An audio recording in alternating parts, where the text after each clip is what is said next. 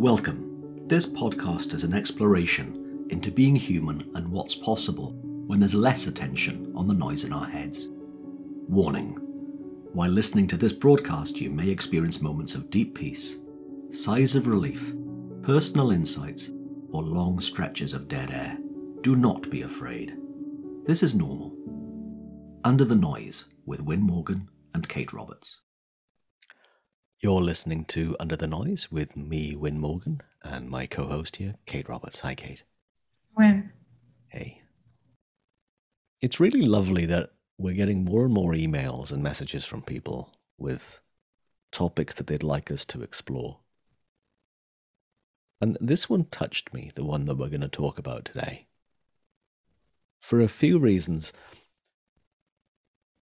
One was because of how heartfelt it was and all the compliments that were in the email as well about how much they were enjoying under the noise.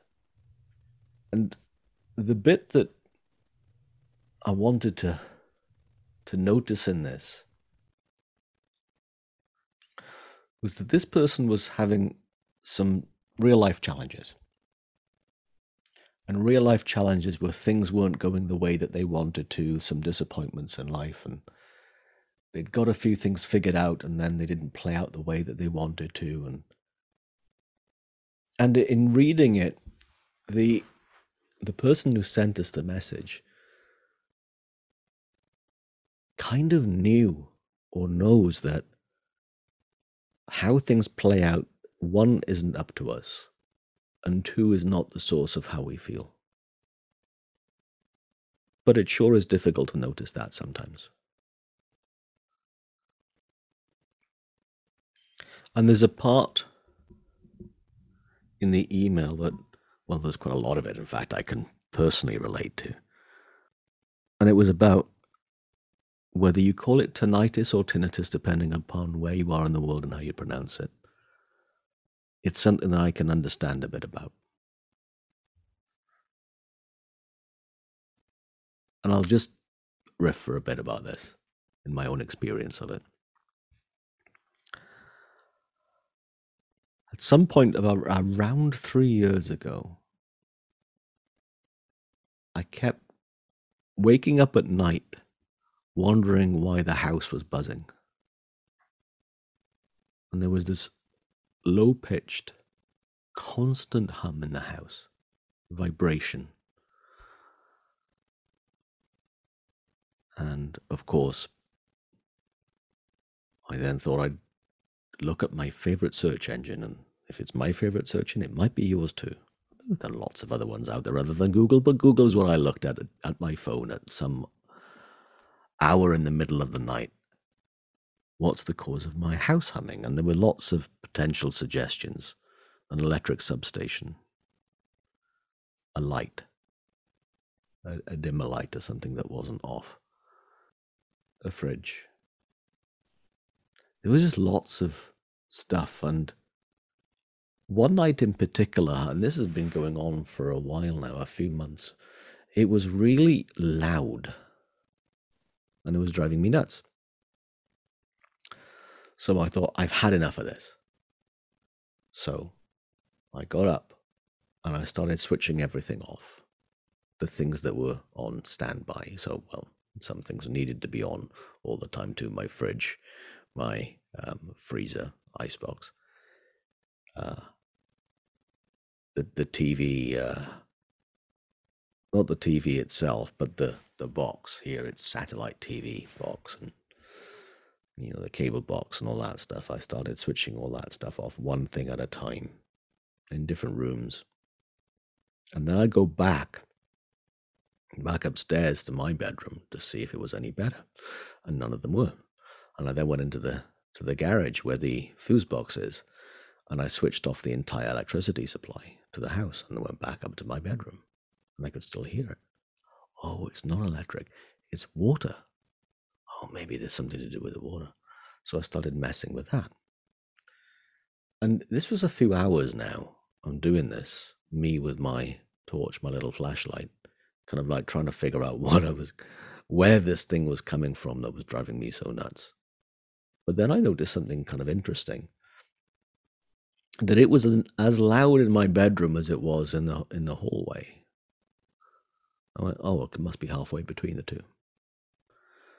Interesting. Okay. Well, it, it's something in the house. And it it took a little bit of willpower for me to not tear the walls down. Because I was beside myself at this point. And eventually I kind of quit and gave up and I went back to bed and I thought, I'm not going to sort it out now. But I downloaded an app that would pick up low frequency sounds. I was hell bent on figuring out what this was. And uh, anyway, it didn't. It didn't kind of hear anything meaningful. wasn't picking anything up. And I went to a friend's house for coffee and lunch one day. Well, lunch out and coffee first. And I went, "Oh, that that noise I've got's in your house too." What noise? Don't you hear that? Oh, no, I don't hear anything. I'm thinking, oh yeah, I'm a guy. She can't hear it. I hear low frequencies because of my gender. Oh, okay, she's got it too. And then I went to a different friend's house. And I heard it again, and I thought, wow, this is all these houses. And then I thought, wait a minute, maybe it's not. Maybe it's inside my head. And the next day I went to my doctor. And being a guy, I had a list of five things on my go to see the doctor for, because until it's five things, I'm not going to bother. Right, and the fifth thing was, hey, I'm hearing things. No, not voices, but I'm hearing things. And, and he asked a few questions, and I told him a shortened version of what I've just said here. And he said, Oh, yeah, that's really common for people our age. I went, What is? And he said, Tinnitus. And I went, I think that's called tinnitus. And he said, Mine's really high pitched, he said, and I get it in my left ear. I don't know, maybe half the time. I went, Really? How do you deal with it? And he said, Oh, just get it. I've just lived with it by now. It's not a problem. And it started becoming less of a problem. When I just realized that it was sound, nothing physiologically wrong with me. Now, it, it did exacerbate. I noticed one thing I did notice that it would be seemed louder when I was stressed, tired, or I'd been flying a lot, or I'd been a lot of lifts, elevators. It would have an impact on it. Now, I've not been flying much in the last 21 months. And at the time of recording, I'm going to fly again tomorrow. But I've not noticed that sound in my head, that tinnitus, in about 20 months. I don't know if it's still doing the sound, but for some reason, it doesn't seem to have the grip on me that it sometimes has had. And that's the point I was really wanting to, to get to from my quite elaborate sharing right now. That's the same as lots of other things too, such as physical pain. A circumstance either in the material physical world or in the emotional feeling world that can be there but our experience of it how aware we are of it and the impact of our awareness on us is really variable i'm pretty sure even though i know that there are times when that sound in my head in one of my inner ears or middle ear, however those things work, would have been somewhat variable, but my experience of it was a lot more variable than how bad it was as a physical thing. And I've noticed that with other things as well. I remember a few years earlier having gallstone pain, quite acute unbearable pain that would last for hours on end, pretty much six or seven hours of pain. And the pain, sorry, the, the experience of the pain and how much suffering there was with the pain would be variable even with a constant agony. I remember even laughing once while I was having one of those attacks of pain. Doubling, I'm pretty sure I've probably mentioned it in one of these episodes. I was bent over at the end of my bed trying any way that I could get myself after five hours of this so far, knowing I probably had an hour or two left because they're quite predictable in when they end. How to get some kind of relief by my physiological movement of my, my body position. Having tried everything, and then I started laughing in the midst of this pain, finding it amusing that I tried everything and couldn't shift it. And that instant of laughing, of course, my experience of that pain was different. I found my my struggle with it absurdly amusing. And this is not to, hey, if you are having discomfort or pain, laugh at it.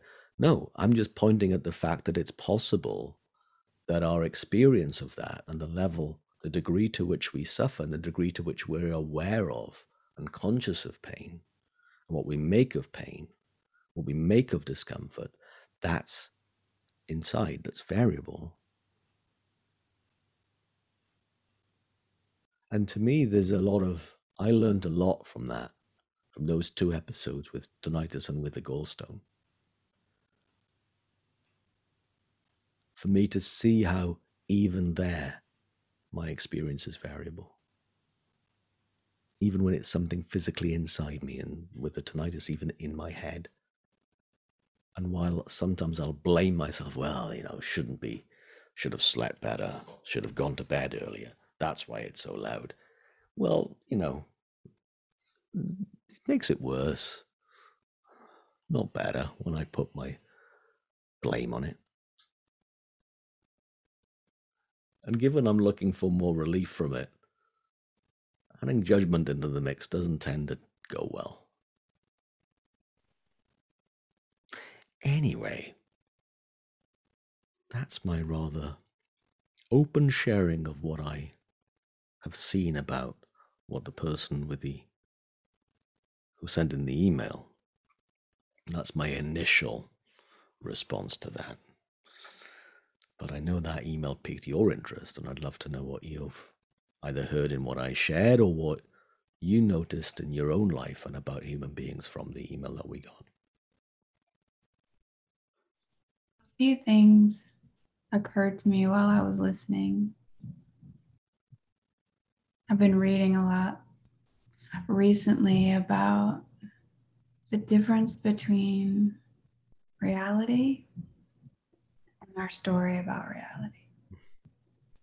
In reality, part of who we are are these physical bodies. What makes us human.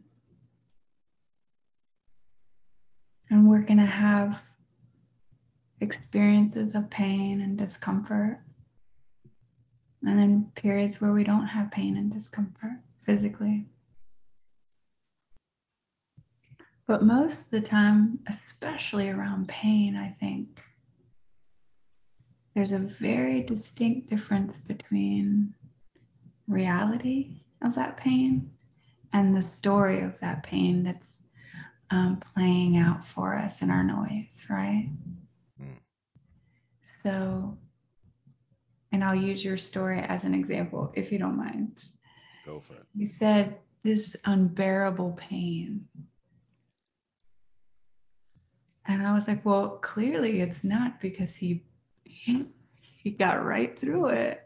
Yeah. So it wasn't, but that's our story, and it adds to this like tension around our pain and how long will this go on? I can't take this much longer. Like this consistent story of reality rather than just being in reality with the pain mm. and judging the pain. And is it better right now or worse than it was before? You know there's this consistent like story of reality that um that most of the time we as human beings we just don't notice that that's what we're doing around our pain you know I remember telling you this story once where I personally don't love physical pain. I absolutely judge physical pain as being bad. it's inappropriate. But my partner, I remember I had a conversation with him and he had just been to the gym and had done this workout and he's and he I said, Well, how was it? And he said, Oh, it was painful. It's horribly painful. And I was like, You loved it, didn't you? And he's like, Yeah. Like there's something I don't personally love pain, but for him, that was totally fine and he loved it in some way. And it really made me think about my judgment of physical pain, how I've decided how bad it is, and it should not be there at all. And the other thing that that occurred to me is that I've had moments where the the story of reality, the noise in my head, it felt emotionally painful. So painful and so heavy. And I imagine that physical pain, while not the same, can feel so consuming, like all consuming, like that. So deep into the noise of our pain. The noise of our pain is a good way to say. I just wanted out. I wanted relief. I wanted to not feel that way anymore.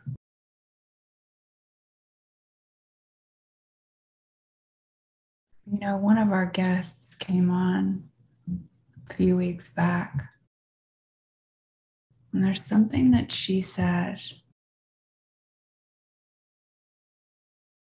that really touched me because she's she was talking about moments where she gets lost in her noise.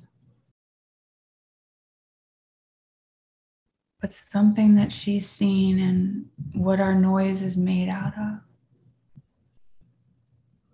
Said that there, even throughout that, that there was an undercurrent always flowing underneath that, that she knew it wouldn't last forever.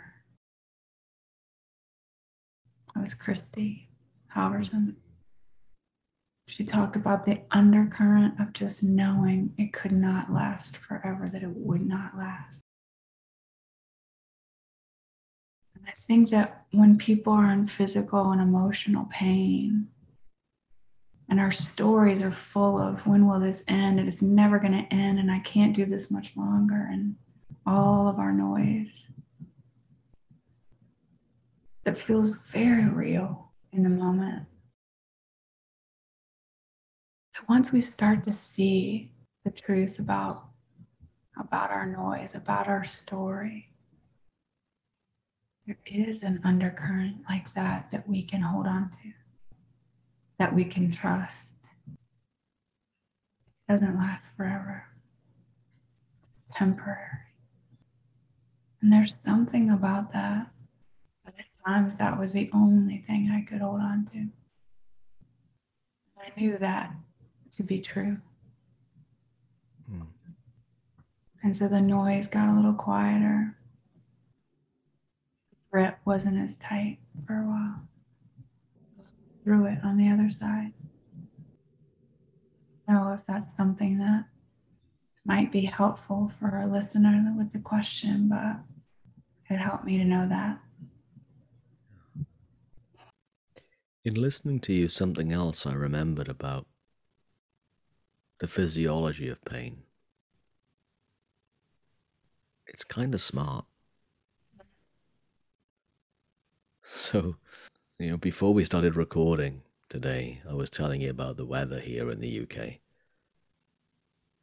And that the high today was 3 Celsius, which is what, about 38 Fahrenheit. And there's it snowed a bit last night and the snow didn't melt today so my garden's white. A dusting not not heavy. And i went out today and i don't know half an hour drive to where i was going and then half an hour drive back so there was a lot of snow about It's kind of cold. So just to my left, down here, I've got a heater that helps me heat this room, my office at home, and not have to heat up the entire house when I could spend 10 hours in my office and only heat this place. And a few minutes ago, when I just did it again, I touched it, bare hands. Well, my, my hand would recoil because of pain. Good to know. Pain's what keeps my material self kind of safe in that regard. So, or another way of saying it would be pain in itself is wise. It's an indication of something that it might need looking at, but not judgment of looking at or story of it that looking at. It might just need something to be looked at. And in my very simple example, take your hand off the heater. It's too hot for bare skin to touch. Helpful, otherwise, my skin will burn.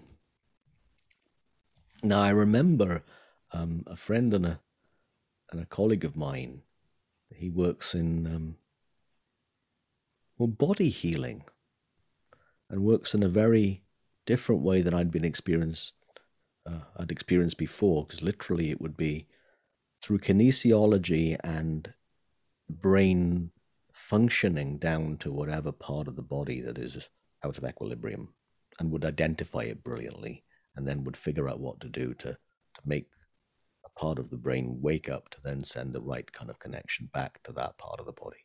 Amazing at this. And I've got to know him really well over the last six years. And what I remember him saying was that locally, to wherever the pain is, the only thing that that part of the body in the flesh, in the matter, that can be experienced locally is either heat or pressure, or both. So high heat, low heat, high pressure, low pressure. What we make of that all happens through thought. What we make of that all happens inside our skull. But the nerve impulse in itself, according to everything that he's studied, and uh, very believable to me. I mean, this guy studied an awful lot more than I ever would, and ever could, and ever would be inclined to. Yeah, locally, it's only pressure and heat. And everything else happens inside our head. I find that really fascinating and reassuring to know as well that sheds an extra dimension or shines an extra bit of light onto what you were saying about story. And while pain is inherently painful, that's why it's called pain, there's wisdom in that too. Even when it feels horrible. Even when it's unbearable, inverted commas, as I said to you. And while I don't want anyone to think that I'm diminishing anything that they're going through, because I have all the compassion in the world for anyone going through physical pain and emotional pain, if there's anything in what Kate and I have said today that's lightened the note load a little bit, maybe you're on to something. Maybe you, when you're listening to this, maybe you're on to something. And including emotional discomfort, which we can all relate to. I hope something in this has lightened the load. And maybe if you noticed that it did for a bit, and now it's back because you're now thinking of the fact that maybe the light, the load was lightened for a bit, and now you're thinking about it all. Well, that's good to notice too, because that again shines a light on what you might have just noticed. It's like, oh, when I think about it, look what happens. When I put more of my attention on it, when I have more story on it, when more of my consciousness is pointed in that direction. No judgment, yet it's useful useful to notice. Amen. Thank you. You've been listening to Under the Noise. I'm Kate Roberts, and I'm here with my co host, Win Morgan. Do you have any questions or any topics that you would like for us to discuss? reach out to Win or myself. Our details follow the podcast. And thanks for listening. Thanks for joining us. We'd love for you to subscribe, rate, and review. If you have a topic or question that you'd like us to chat about, email Win or Kate at win at winning.co.uk and Kate at katerobertscoaching.com. Until then, enjoy what's possible under the noise.